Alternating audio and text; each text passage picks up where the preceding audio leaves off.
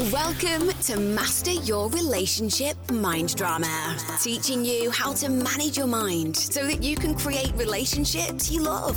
And now, here's your host, certified relationship coach and expert in all things love, friendship, and mind drama, Rebecca Ore.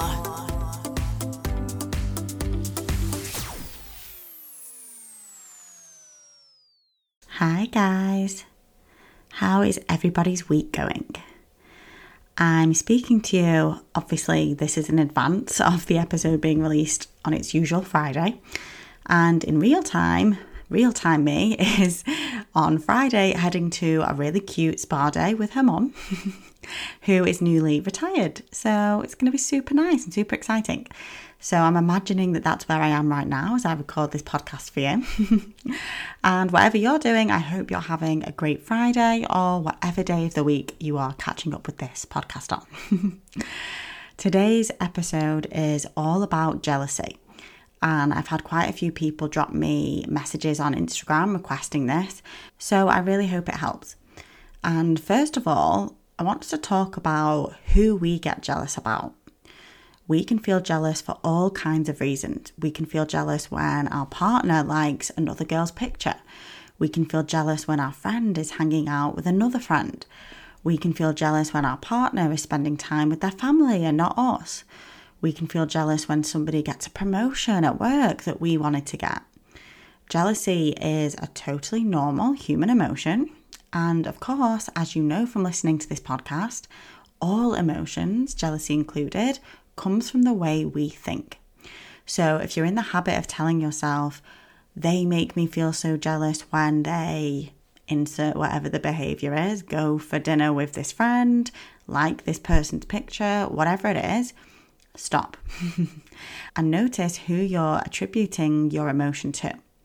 Jealousy doesn't come from what they do, it comes from what you think, always and even reframing that to I feel jealous when I tell myself, insert whatever the thought is, is going to help you see where your power is rather than feeling very powerless. So, what I'm talking about when I talk about jealousy isn't when we see our friend going on holiday and we say, Oh, I'm so jealous. I describe that more as envy. We're envious of what someone else has or is experiencing, and we wish we had it, which, as you'll all know, is very different to jealousy. So, what I mean by jealousy is when we feel like something we really, really care about could be taken away from us in some way, or someone is encroaching on what is ours, it's going to steal it from us. And when we feel jealous in our relationships, it can really impact the way we show up. We can become reactive and maybe say and do things we would never normally do. We can become a little controlling. maybe we're up all night on our partner's phone or laptop looking through their emails and contacts. We're monitoring our partner's communications, looking at their whereabouts, maybe looking at their Instagram um, friends. And doing this, we can create a lot of disconnection in our relationships, which ironically is the complete opposite of what we want. A lot of us tend to see our romantic partners in particular as possessions of ours. You may even feel this way a little bit about friends. I know I definitely did. That that person was my friend, and somebody else trying to hang out with her meant she was trying to steal what was mine. Or maybe you relate more to that in romantic relationships. Or this is my boyfriend or girlfriend, nobody else's. So everyone else needs to back off. it seems like a very normal, natural thing to think, which again, being a human with a primitive brain, it totally is. But just because it's a very common, natural thought pattern doesn't make it useful because no other human is your possession. Even if they say they are your partner or your friend, it still doesn't mean they are yours. It simply means you are currently in a mutually agreed relationship. They don't belong to you, and you don't get to dictate or control their behavior, as much as we would all love to at times. but the reason we feel this possessiveness is because of the meaning we've attached to this particular person. So think about it. You probably don't get possessive or jealous when your hairdresser is doing other people's hair. it's a really random example. But Why is that? It's because you've not placed any emotional meaning or importance on your relationship with that person. It's a really strange example, I know, but sometimes it's worth considering where you aren't jealous, the relationships where you don't feel jealousy, to show your brain the difference in your thinking in particular situations. Maybe you don't feel jealous when your partner hangs out with a particular group of friends, but you do if it's a female friend that's another great opportunity to notice the difference in your thinking in either circumstance. So, I believe jealousy comes from the following three thought errors. So, thought error number one is that your happiness or positive emotion rides on this person or thing. So, you could even compare this to if somebody gets a promotion that you wanted at work maybe you feel jealous because you're believing that that promotion was your ticket to feeling successful, fulfilled, happy, good enough at your career. And without that promotion, you cannot feel this way. The same in our relationships. We see our partner or maybe our best friend, whoever, as the source of the positive emotion that we feel. And when we feel jealous, we're subconsciously believing that if this thing leaves or is taken from us, we won't be able to be happy. So naturally, we see other people as a threat because our brains are so terrified of our partners using their free will to leave us for that. You subconsciously decided you couldn't be happy without them. So we naturally turn into Lennie from Of Mice and Men, really clutching on to our partners so tightly because we believe our future happiness rides on keeping them. But whether it's your romantic partner, your best friend, your job title, whatever it is, it is never that thing that creates your happiness. Because what creates our emotions? All together now, our thoughts, our brains. The reason you feel happiness with your partner is because of the thoughts in your own brain when you're around them. You create your happiness and you could actually create happiness without them. They aren't the happiness vending machine that someone else is trying to steal access to and steal your happiness away from you. Your happiness always comes from your brain. So ask yourself, what am I believing I wouldn't be able to feel if this person was no longer in my life?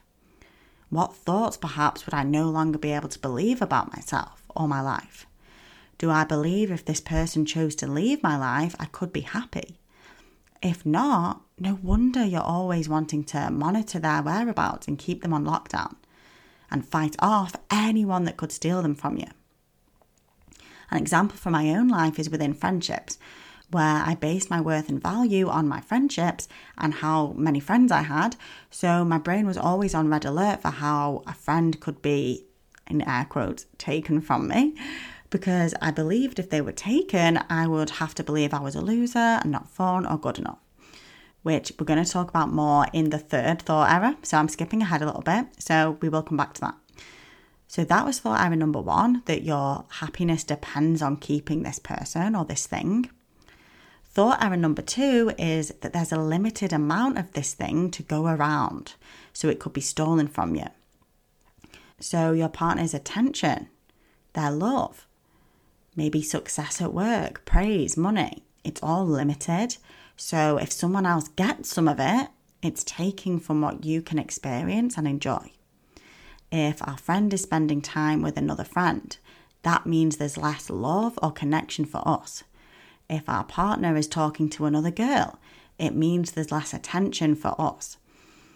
If our partner finds another human attractive, that takes from their attraction to us. Can see it's this total scarcity mindset that love, connection, attention, attraction, it's that it's all limited or scarce in some way. And therefore we need to protect our stock of it. I used to feel this way a lot in my friendships that if a friend was giving attention or connecting with another friend, it somehow took away from the connection and friendship that they had with me. Total scarcity mindset. As if the connection they could feel had a limit or cut-off point. But what if you believed that connection and attention was actually abundant? That your partner was capable of paying other people in their life attention and connecting with other people and that didn't take away from their love and connection with you? Is it possible your partner can have a female friend that they connect with and still love you and be faithful to you? Is it possible they can want to spend time with their friends and connect with them and want to consciously keep choosing to be in a relationship with you. Now, this isn't me suggesting you have to have an open relationship. That's a, not what I'm saying at all, unless that's what you really want. This isn't about changing your preferences or dynamics in your relationship or not wanting monogamy. If that's what aligns with you, I'm in a monogamous relationship myself. This is about understanding that in any monogamous relationship, your partner still has an abundant ability to create all kinds of connections with different humans. And questioning your brain when it believes that them having a connection with somebody else is of detriment to the connection they have with you. We also have scarcity when it comes to what it would mean if our partner chose to leave the relationship with us to be with somebody else. So, if my partner chooses to end the relationship and be with somebody else, there will be no other suitable romantic partners out there that I could connect with. They were the one person I could create this amazing relationship with, and that's it. Again, total scarcity. That this one person or thing is it. It was the last one on the shelf. So we need to cling to it and hold on to it. But as we said when looking at the first thought error, the person isn't what creates your happiness. Your thoughts about them is what creates your connection and love for them, not them. And if this human decided to end their relationship with you, you totally have the ability to create love and connection with another amazing human. There are billions of humans on this planet. We are not short of them. So notice where your brain is feeling this jealousy from a place of scarcity. And ask yourself what might be different if you felt more abundant if you believed the world was an abundant place with so many opportunities and humans to create connection with. We also tell ourselves our partners or friends can be stolen from us, which is never true. Humans have free will and can choose to stay or leave at any moment. When your brain is resistant to this truth, it assigns itself the job of threat detector, trying to spy out potential threats that could come along and steal our prized possession our happiness vending machine. but your partner has free will to stay or leave, regardless of who they come into contact with. That threat is always present and cannot be stomped out. The threat of your partner's free will. And the fact they have free will and could choose to one day leave only becomes a problem when we're believing that our happiness is riding on them choosing to stay or that we couldn't create another relationship if they left. And I'm going to say that again because it's super important to understand. The fact they have free will and could choose to one day leave only becomes a problem when we're believing that our happiness is riding on them choosing to stay or that we couldn't create another relationship if they left. And the third jealousy thought error is if you lose this thing, it means you weren't good enough. And this is where the real issue is for most of us. We believe that if they leave or choose somebody else, it's going to prove just how not good enough we are. Again, all the more reason for our brains to be hyper vigilant and try and ensure it never happened and read into everything, every person they speak to, every friend that they have, any like they give on Instagram. We want to read into it because our entire self worth is riding on it, riding on their decision to stay with us or not stay with us.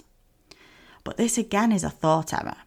There are amazing, valuable people all over the world getting broken up with and rejected. And you never need to make somebody leaving your life be a reflection of your worth. What tends to happen is we have mean, insecure thoughts about ourselves. Maybe that we're not attractive enough, that we're not really likable or fun enough, that there's something not good enough about us. And then we use our relationships with others to continuously debate these things. So, for example, in my friendships, I didn't believe I was likable or fun or good enough. So, naturally, my friend spending time with somebody else was interpreted in my brain as proof of that. Maybe you don't believe you're lovable or attractive enough. So, your brain uses your partner having an attractive female friend, attractive again being totally subjective, but having a female friend that you consider attractive as evidence to prove that you are not attractive enough. So notice how your brain is kind of using these people as evidence to fuel your own mean beliefs about you. So, where the work really is here is to question why you're believing those things about you. Why are you telling yourself that? And why you'd make the choices of your partner or friends mean something about your worth and value. As long as you're doing that, you're always going to be prone to jealousy and insecurity in your relationships because your brain is always going to be able to twist things into being a reflection of your worth or lack of. Clients of mine often say, but if my partner breaks up with me to be with somebody else, how could I not make that about me? and it's a good question, but the way the question is worded kind of gives away the answer. Your brain believes that their choice is created by you. So if you are good enough, they would want to date you forever. If you're not good enough, they will choose to leave. You're believing there's such thing as one human being better than another. And if your partner leaves you for somebody else, it's proof that they are better. But really think about that. Who decides who's more attractive? Who decides who's better than anybody else? It's actually all made up and totally subjective. And in reality, we are all flawed, imperfect humans with a balance of good and bad qualities. Your partner's decision to want to be with somebody else is actually not a reflection of your inherent worth and value, but a reflection of their thoughts and preferences. Think about people you know that you wouldn't want to date. Does that make them not valuable humans? Does it mean that they're not good enough? Does it mean that they're not attractive enough and nobody else could ever be attracted to them? No, of course it doesn't. It just means that you particularly weren't attracted to them, that you didn't want to be with them, that they weren't a match for you, for what you wanted. It's totally about you and your brain. So, working on separating out the preferences and thoughts and feelings and choices of other people from who you are as a unique, imperfect, worthy human is so important. You are a human that some other humans have the ability to be attracted to. And a particular person choosing somebody else doesn't take away from that. Just like you not finding someone attractive or finding one person more attractive or a better fit for you than another doesn't take away from somebody else finding the other person attractive and wanting to be with them. So, what can you do when you notice you're starting to feel jealous? Usually, when we feel jealous, we're believing our primitive brain when it says that there is a threat, and therefore we feel the need to attack or defend what is ours. And so we instantly and urgently react to the emotion that's in our body and therefore show up in ways that we don't really like and often regret. So instead, we need to start treating jealousy and any negative emotion as a cue to look inward. Notice it with compassion and no resistance. I teach a tool called Processing Emotions, which teaches you how to allow emotions in your body instead of resisting them. So, head to the link in my Instagram bio to download the free Processing Emotions meditation, or you could head to episode five of this podcast and listen to my episode called How to Handle Your Anxiety. It's the exact same technique for any negative emotion. So, anxiety, jealousy, it's the exact same technique and it'll teach you how to feel the sensations in your body instead of reacting to them or acting them out at somebody else. Then you want to get really curious about your thinking. What are the facts of what has happened? The very neutral facts, as everyone would agree them to be. And then what are all the thoughts creating the jealousy? What are you believing here? I sometimes like to write down the thought that I'm having and then ask myself, so what? Why? Or is that really true? Whichever seems most relevant, five times to really keep peeling back the layers of my thinking. So, say the fact was they're hanging out with somebody else, and you ask yourself, so what? To get your thought about it. And your brain says, they prefer them to me. You could ask yourself, is that really true? Why? So what if that is true? To show yourself what's going on in your brain on a deeper level.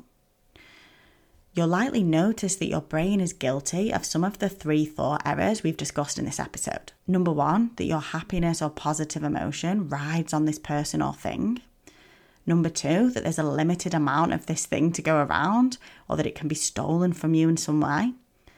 And number three, that if you do lose this thing, if this person chooses to leave you, it means you weren't good enough or something negative about you. Be compassionate with yourself as you reflect on these thought errors and gently question them. What if your brain is wrong about that? How might that not be true? And what else might be true here? Okay, guys, that's all I've got for you today. I hope it was useful. Come and tell me on Instagram if it was. I would love to hear from you. And until next time, have a great rest of the week. Bye. If you're loving this podcast, you can also hang out with Rebecca on Instagram and TikTok at Rebecca Ore Coaching. Don't forget to sign up to her email list for exclusive freebies and for more information on her one to one and group coaching programs.